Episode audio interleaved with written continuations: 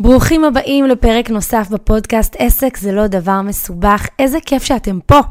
אני לירון מור, והיום אנחנו הולכים להיכנס להדרכה מספר 2 בתבלין הסודי, איך לבנות עסק מצליח לשנים קדימה.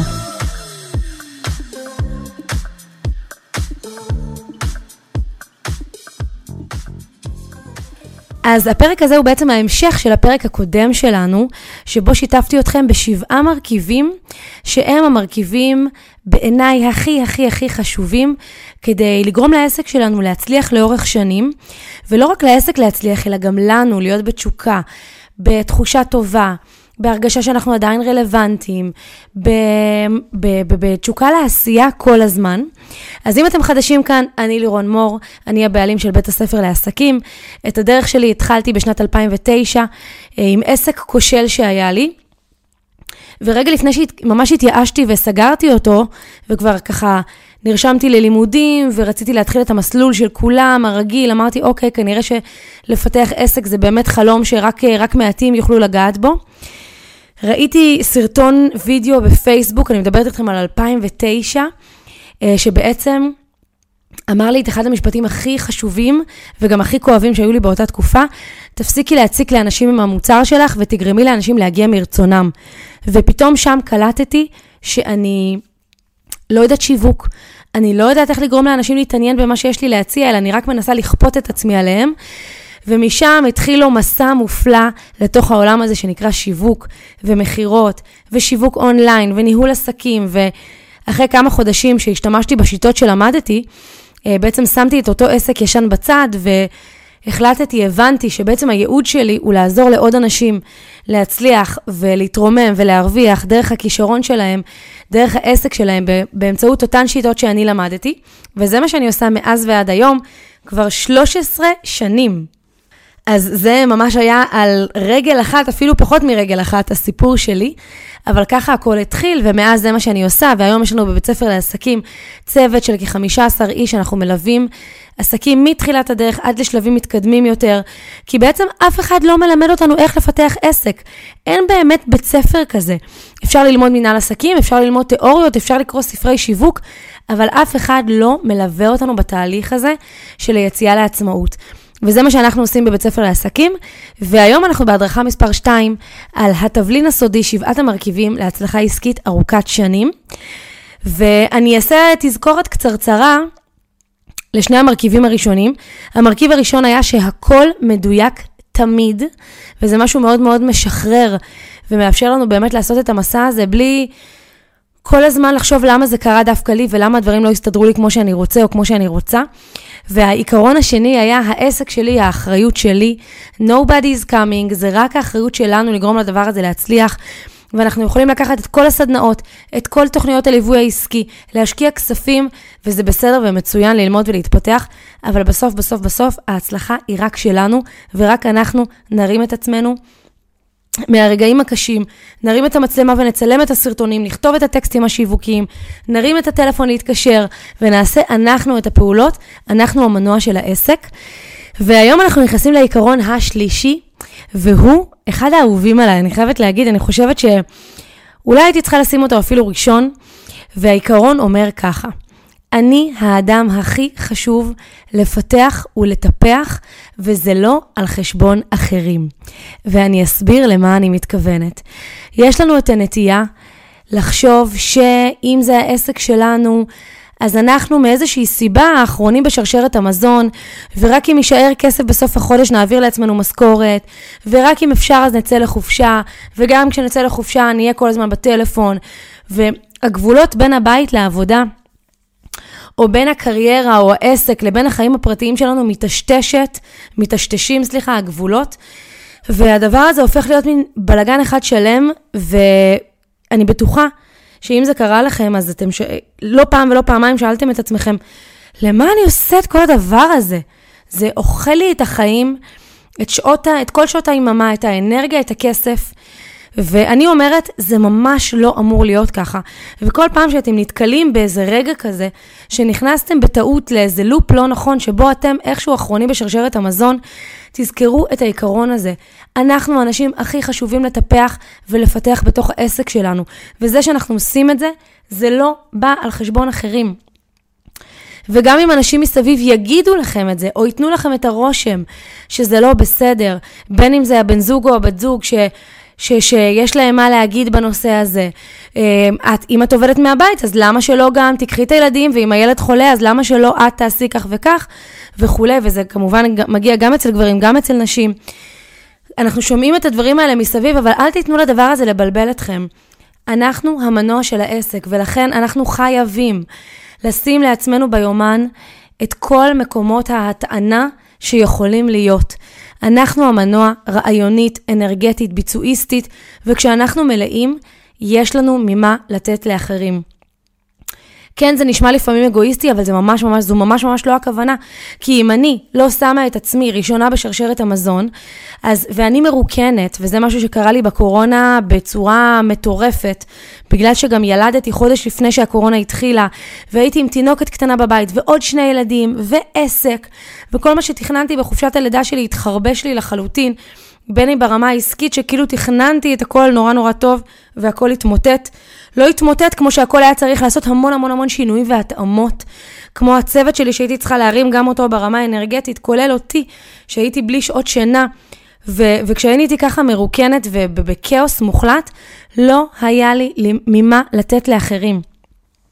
אנחנו חייבים לזכור את הדבר הזה. כמו שאומרים במטוס, אם יש תקלה של חמצן במטוס, קודם כל אנחנו שמים את. את uh, מסכת החמצן עלינו ורק אחר כך על הילדים. אותו דבר בעסק שלנו, זו לא אגואיזם, זה לא אגואיזם, זו חובתנו. אז איך אנחנו מבצעים את זה בפועל? קודם כל אנחנו מכירים בזה. אנחנו מכירים בזה שאנחנו היוזמים של העסק הזה, ולכן אנחנו הראשונים בשרשרת המזון, וזה לא בא על חשבון אחרים, ההפך. ככל שנטפח את עצמנו יותר, ככל שנהיה יותר מלאים, יהיה לנו יותר ממה לתת, ככל שאנחנו ב-well-being יותר גדול, בתחושה של שכיף לנו בעסק, זה מוקרן על העובדים שלנו, זה מוקרן על הלקוחות, זה מוקרן על הספקים. אז זה אומר שאנחנו קודם כל משבצ... משבצים ביומן שלנו חופשות. אחד הדברים שאני די מפורסמת בהם, וזה יגידו הלקוחות שלי לאורך השנים, שכשאני מלמדת איך לבנות תוכנית עבודה שנתית, כשאנחנו מסתכלים על, על גאנט שנתי, הדבר הראשון שאנחנו משבצים בו אלה חופשות, השתלמויות מקצועיות, השתלמויות עסקיות, אה, אה, חופ, חופשות עם קולגות, אפילו נסיעות כאלה של לילה לסיור מוחות עם עוד אנשים שעוברים את מה שאנחנו עוברים. קודם כל התפתחות. כשאנחנו קודם כל בהתפתחות ובחופשות, כל יתר השנה מסתדרת באופן מושלם מסביב לחופשות האלה. כי אם אנחנו לא נעשה את זה, אנחנו ניקח את, אנחנו לא נצליח לקחת חופשות. אנשים שאומרים, אם, אם יהיה בסדר ואם נעמוד בכל היעדים, אני אקח חופשה, הם לא מבינים בכלל, בכלל למה הם פתחו עסק. זה משהו שתמיד תמיד הייתי אומרת, גם ל, ל, ללקוחות שלי ככה סביבי, וגם לקולגות וגם לאנשים שעבדו איתי ממש בצוות, שפתאום יש איזה רגע כזה שאנחנו מתחילים להיות מונעים מיעדים, ופתאום אה, משהו ב, ביוצרות מתהפך והסדר נהיה לא נכון. ופתאום זה רק היעדים ורק לרדוף אחרי העוד תוצאות שיאכילו עוד פיות בתוך העסק הזה. וזה בסדר שאנחנו גדלים ושההוצאות גם גדלות, אבל לא לשכוח, למה פתחנו את העסק? כדי לחיות בשליחות שלנו, לעזור לאנשים וליהנות מהדרך. ואם אני לא נהנית מהדרך, משהו לא בסדר בנוסחה הזאת. אז אנחנו צריכים לעצור ולהגיד איפה אנחנו משבצים יותר fun. ותסמכו עליי שככל שיהיה יותר fun, הביצועים יהיו יותר טובים של כולם מסביבכם. אז לשבץ אה, ביומן חופשות, לוז מאוברר. אני בעבר אה, הייתי מאוד מאוד מאוד אה, משימתית. אני באופי שלי באופן כללי, בן אדם מאוד מאוד מאוד, מאוד משימתי. אני יודעת לסמן ויים על דברים, אני יודעת לתקתק משימות, אני יודעת לדחוס הרבה משימות ולעמוד בהן, זה משהו שאני טובה בו. אז על אחת כמה וכמה אנשים שטובים בזה, דווקא אתם עוד יותר לאוורר את הלו"ז שלכם, בגלל הנטייה שלנו להעמיס. זה משהו שבתחילת הדרך אמנם שירת אותי, אבל כשנולד הילד הראשון, ואחריו הילדה השנייה, והילדה השלישית, אנחנו מתחילים להרגיש שאנחנו כבר, זהו, אנחנו קורסים תחת העומס, וכבר די, לא בא לנו יותר, אי אפשר כבר לעבוד עד שעות מטורפות. אז אני אומרת לכם כבר מראש, לייצר לו"ז מאוברר, ושתדעו שבכל מקרה, אה, החיים יאלצו אותנו לאוורר את הלו"ז שלנו, ואנחנו גם הופכים להיות יותר יעילים ככה. זה לא סתם שאומרים שהורים הם מאוד מאוד יעילים, כי השעות שלהם מוגבלות. אותו דבר, פחות מריחה של זמן, משימות יותר מפוקסות ולו"ז יותר מאוברר. להשאיר זמן לאכול, להשאיר זמן התאווררות בין פגישות. אני כבר יודעת היום שאני לא משבצת לעצמי יותר משתי משימות שקשורות בפיתוח של תכנים או בצילום של סרטונים, יותר משתי משימות כאלה ביום. אם בעבר הייתי יכולה להגיע גם לשש-שבע משימות כאלה ביום. אני התחלתי את העסק שלי בגיל 25 והייתי טורבו, הייתי מסוגלת לזה. אבל אני אגיד לכם משהו, זה שוחק. זה מעייף, זה מתיש, ואנשים כאלה גם קשה להם מאוד לייצר אה, גבולות. אז לו"ז מאוברר, ללמוד להגיד לא, לא צריך להגיד כן לכל שיתוף פעולה. ככל שאתם תהיו יותר מוכרים בתחום שלכם, יותר אושיות בתחום שלכם, אתם uh, תקבלו יותר הצעות לשיתופי פעולה. לא כל דבר הוא מדויק לכם. אני אספר לכם שאני, לאורך ה... החודש, מקבלת לפחות פעמיים בחודש הזמנות להרצות בכל מיני מקומות. האמת, אפילו הרצאות רלוונטיות לקהל שלי. זאת אומרת שאני יכולה למצוא שם לקוחות פוטנציאליים. אבל החלטתי שבתקופה הזו בחיים שלי, זה כרגע לא נכון לי, גם אם יש שם לקוחות פוטנציאליים, וגם אם אפילו, אני אגיד במרכאות, זה כסף טוב, למרות שזה בכלל, אף פעם לא היה מניע שלי בהרצאות, כי בעיניי זה, ביום בעסק שלי זה לא הכסף הגדול שלי ללכת להרצאות, אבל גם אם, וואלה, זה יותר מדי אנרגיות בשבילי כרגע בחיים. ואלא אם כן זה משהו באמת באמת מיוחד, גדול, אקסקלוסיבי, שבעיניי שווה, אני אומרת לא, ואני יודעת שזה גם, זה גם באיזשהו מקום, כאילו כן במרכאות פוגע בי, יכולתי להיחשף ליותר אנשים, אבל כרגע בחרתי להשקיע יותר ב-well-being שלי, יותר ללמוד, יותר להשקיע בדברים שהם... הם, הם, מאפשרים לי להיות יותר ממונפת, כמו למשל הפודקאסט הזה, וסרטוני וידאו. יש לי דרכים להגיע לקהלים גדולים בלי להתחיל להיטרטר ולנסוע בהרצאות. זה מה שאני בחרתי, זה לא אומר שזה נכון, או סליחה, נכון או לא נכון למישהו אחר. אבל ללמוד רגע לעמוד במילה של עצמנו. עוד דבר שמאוד מאוד מאוד יעזור לכם, וזה משהו שאני הכנסתי גם כן לאחרונה מאוד, זה הנושא של שגרת בוקר מפקסת ומעצימה. אנחנו רגילים לפתוח את העיניים ואז ישר להושיט את היד ככה הצידה בעיניים עצומות ולחפש את הטלפון, רק לראות מה קרה שם בוואטסאפ, באינסטגרם, מי מחפש אותנו, מי נפרד ממי, מי השיק מוצר חדש. תקשיבו, העולם לא, לא נעלם. הדברים האלה יהיו רלוונטיים גם בשעה תשע בבוקר, ואני החלטתי שאני עד תשע בבוקר לא מתעסקת לא בוואטסאפ ולא באינסטגרם, שאלה בעיניי שתי האפליקציות הכי שואבות שיכולות להיות. כמובן מיילים, אני בכלל לא מדברת, שזה מבחינתי כבר שנים אחורה, לא משהו שפותחים לפני תשע, אבל גם וואטסאפ ואינסטגרם, שזאת הנטייה שלנו לעשות את זה, פשוט לא לעשות את זה. כבר אתם תראו שהבוקר קודם כל מתקתק הרבה יותר. אתם לא בוהים בכל מיני עב"מים על הבוקר ובתמונות שזזות לכם במסך. ואנחנו יותר מפוקסים עם הילדים, מי שכאן יש לו ילדים. אנחנו פותחים את הבוקר באנרגיות טובות. דווקא כשקשה לנו, וזו עוד, עוד נקודה חשובה לגבי הנושא הזה של טיפוח עצמי, דווקא כשאנחנו בתקופות יותר קשות, או אפילו יותר לחוצות כלכלית, לא לוותר על דלק לנשמה.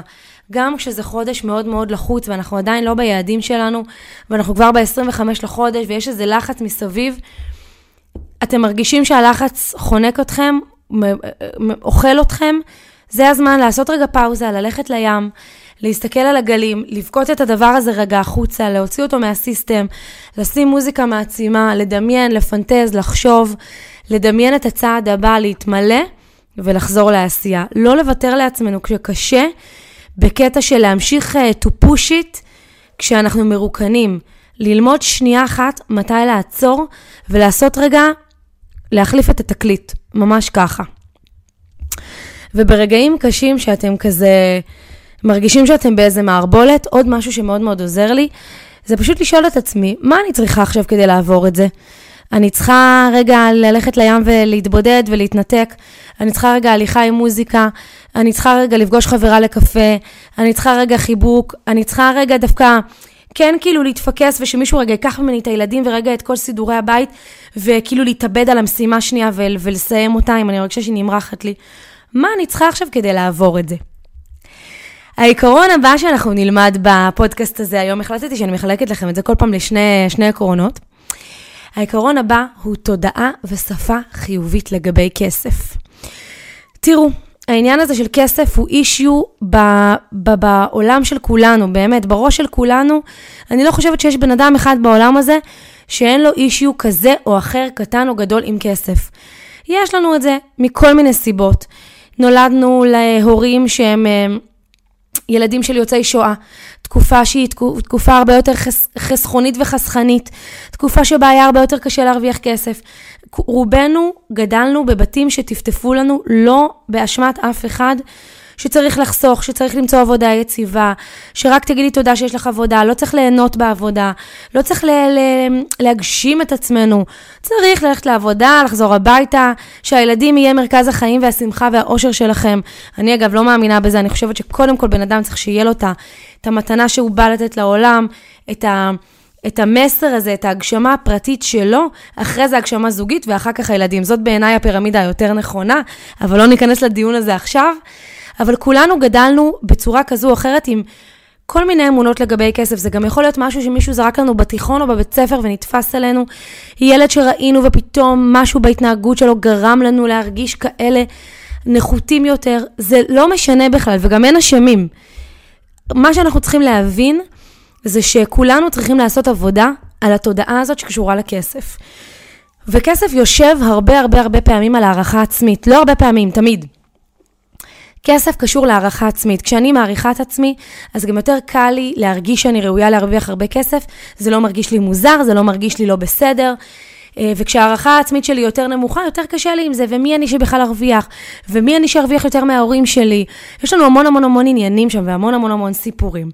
אז לא ניכנס היום ממש להדרכה שלמה על תודעת שפע, בשביל זה יש את הקורס שלי, Rich Mind, שזה קורס של 21 אה, הדרכות, 21 ימים ו-21 הרגלים שאנחנו משנים לגבי כסף, וזה אחד הקורסים האהובים עליי ביותר, כי בעיניי, מי שעובר אותו, הוא כבר... הוא מקפיץ את עצמו בכל הרמות של החיים, וגם אם אתם היום עושים בעסק את כל הפעולות נכון, אבל יש שם מחסומים בראש לגבי כסף, ברגע שתשנו אותם, כל התוצאות של הדברים שאתם עושים יהיו תוצאות הרבה יותר טובות.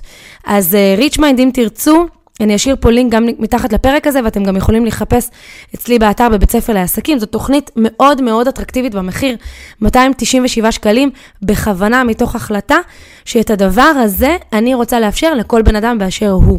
כי אני חושבת שזה היה אחד השינויים הכי הכי הכי מרכזיים שאני עשיתי. ושעזרו לי להצליח לאורך השנים. כי תזכרו שזאת ההדרכה שלנו היום.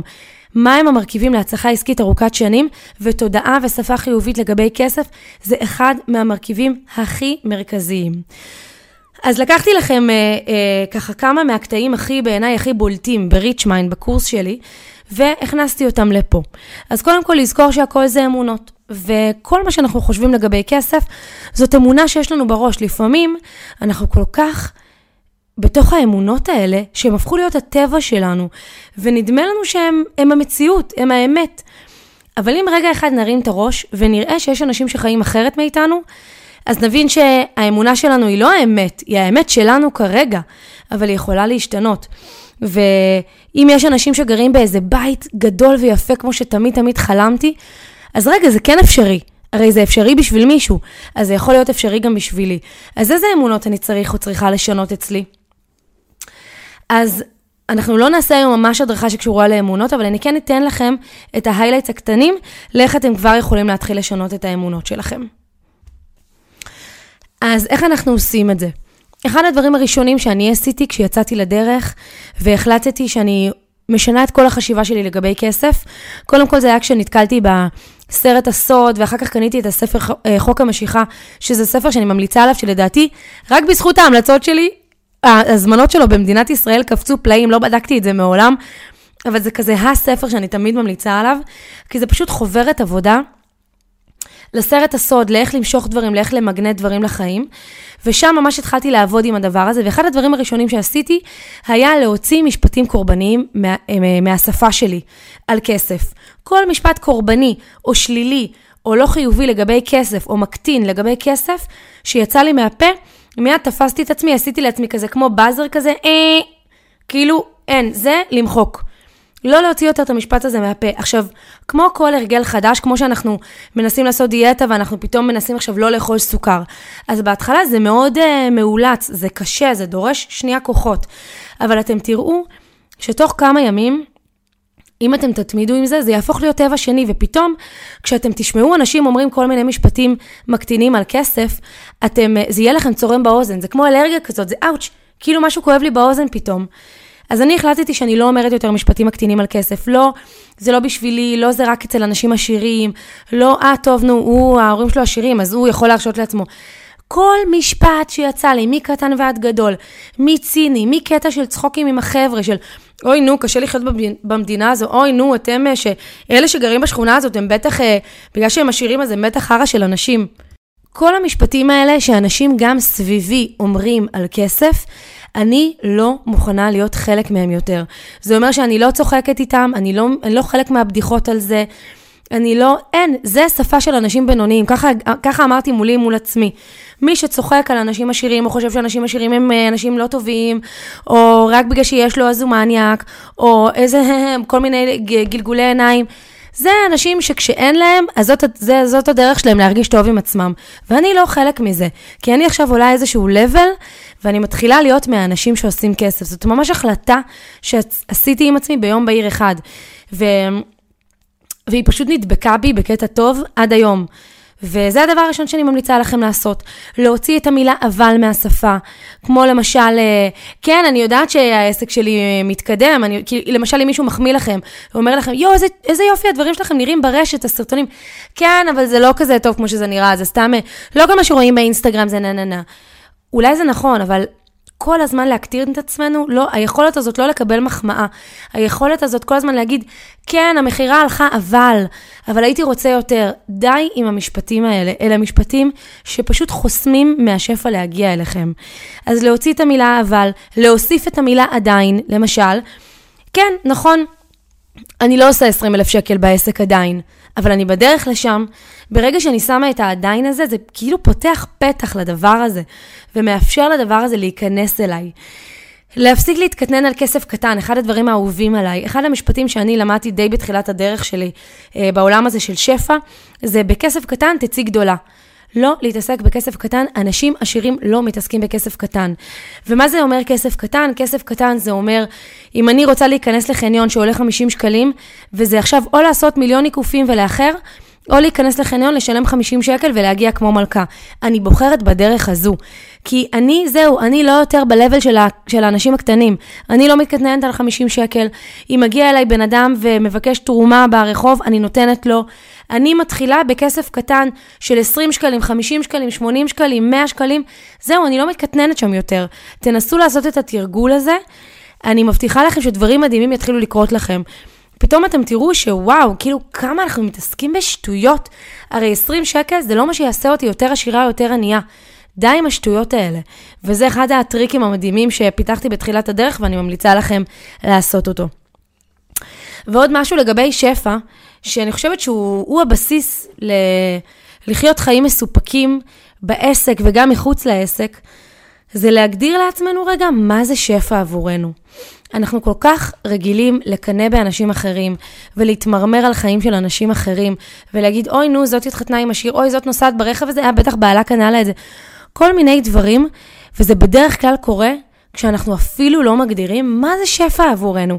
כי כל האנשים האלה שמלרלרים על אנשים אחרים, אם אני אשאל אותם, אם היה לך עכשיו עשרה מיליון דולר, מה היית עושה איתם? הם אפילו לא יודעים להגיד. ורובנו מסתובבים אפילו בלי לדעת מה זה שפע. אז למה אנחנו יורדים על אנשים אחרים אם הם, אם הם חיים ככה, אם אנחנו אפילו לא יודעים מה אנחנו רוצים, גם אם היה לנו כסף? אז קודם כל להגדיר מול עצמנו. לשבת ולהגיד, מה זה שפע עבורי? אני מבטיחה לכם שאתם תשימו לב ברגע שאתם כותבים את הדברים האלה, ש-80% מהדברים האלה כבר יש לכם. כי אני בטוחה שהרבה מאיתנו נכתוב את הקטע הזה של משפחה אוהבת, ושל חברים טובים, ושל ליהנות, ושל לבלות, ושל לצאת, ושל לחיות חיים מסופקים, ושל להתעסק במה שאנחנו אוהבים. הרי זה שפע. למה צריך הרבה כסף? נכון? תמיד אומרים, אם תזכה בלוטו, אז מה אנשים אומרים? אני אקנה דירה, אני אקנה רכב, אני אקנה זה, אני אקח את המשפחה טיול סביב העולם. נכון? כאילו אנחנו חושבים שכשיגיע הכסף, אז נתחיל ליהנות מהחיים. אבל זה לא נכון, כי אפשר להתחיל ליהנות מהחיים כבר עכשיו, והרבה הרבה מהדברים כבר יש לנו. אני יכולה להגיד לכם, בתור מישהי שהרוויחה לא מעט כסף בחיים שלה, ועוד תרוויח עוד הרבה הרבה הרבה בשנים הבאות, זה שאנחנו כבני אנוש לא צריכים כל כך הרבה כדי להיות מאושרים. אז כן, בא לנו את הבית היפה, סבבה. בא לנו את הרכב השווה, סבבה. בא לנו לטוס בביזנס, סבבה. אבל, אבל תנסו שנייה לחשוב רגע מעבר לזה. תנסו שנייה לחשוב, מה, אנחנו רוצים לגור בארמון? מה, אנחנו רוצים 20 משרתים? זה באמת, זה באמת משהו שאנחנו רוצים? זה הרי לא נכון. ולחיות ברמת חיים גבוהה אפשר ודי בקלות. לא צריך להיות מיליארדר בשביל זה. לא סתם אנשים מאוד מאוד מאוד עשירים, שיש להם מיליוני ומיליארדי דולרים, בסופו של דבר, רוב מה שהם עושים זה להשקיע בחברות, זה לתרום לנזקקים. אין מה לעשות עם כל כך הרבה כסף, אני אומרת לכם, בתור מישהי שהרוויחה, ווואלה, חיה טוב, וכאילו, אפשר, אפשר עוד קצת לעלות ברמת החיים. אבל יש לזה תקרה מסוימת, די, די, לא צריך מיליון משרתים כל היום, זה לא באמת קורה בחיים של אנשים אמיתיים. אז בעיקר בעיקר ליהנות, זה בעיקר מה שאנחנו רוצים, ולשבת ולהגדיר את השפע עבורנו. אז אלה היו שני, עוד שני עקרונות אה, מאוד מאוד מאוד חשובים בהצלחה עסקית ארוכת שנים. וכשאני אומרת הצלחה ארוכת שנים, מה בעצם אני אומרת בין השורות? ליהנות, להיות בכיף בתוך העסק שלנו, להרגיש את התשוקה הזאת, להרגיש שאנחנו קמים כל בוקר לעשייה שהיא כיפית לנו. אז נכון, יש יום פחות כיף, יש יום יותר כיף, אבל ב-all in all, בטוטל, על הרצף, רוב הזמן כיף לנו, וזה הדבר החשוב. זה באמת להצליח לאורך שנים, זה באמת לחיות שפע. אז אם אהבתם את הפרק הזה, תעבירו אותו לאנשים שחשובים לכם, אנשים שאולי יכולים להיעזר בו, אנשים שרק עכשיו פותחים את העסק שלהם, או לחילופין, אנשים שכבר יש להם עסק הרבה מאוד זמן, ואתם רואים שהם נכנסו לאיזה לופ לא טוב כזה, של כאילו רק למלא את היעדים, ורק לשלם לעובדים, ורק לגמור את היום, וכאילו כבר שכחו רגע בכלל למה הם התחילו. תעבירו להם את הפרק הזה, כי אני חושבת שהוא מאוד מאוד מאוד יוכל לעזור להם. אם אהבתם, כמובן גם תשתפו אותו ברשתות, סטורי, אינסטגרם, פייסבוק, whatever, איפה שבא לכם. אמ, וזהו, אני אראה אתכם בפרקים הבאים. שיהיה לכם אחלה יום. ביי!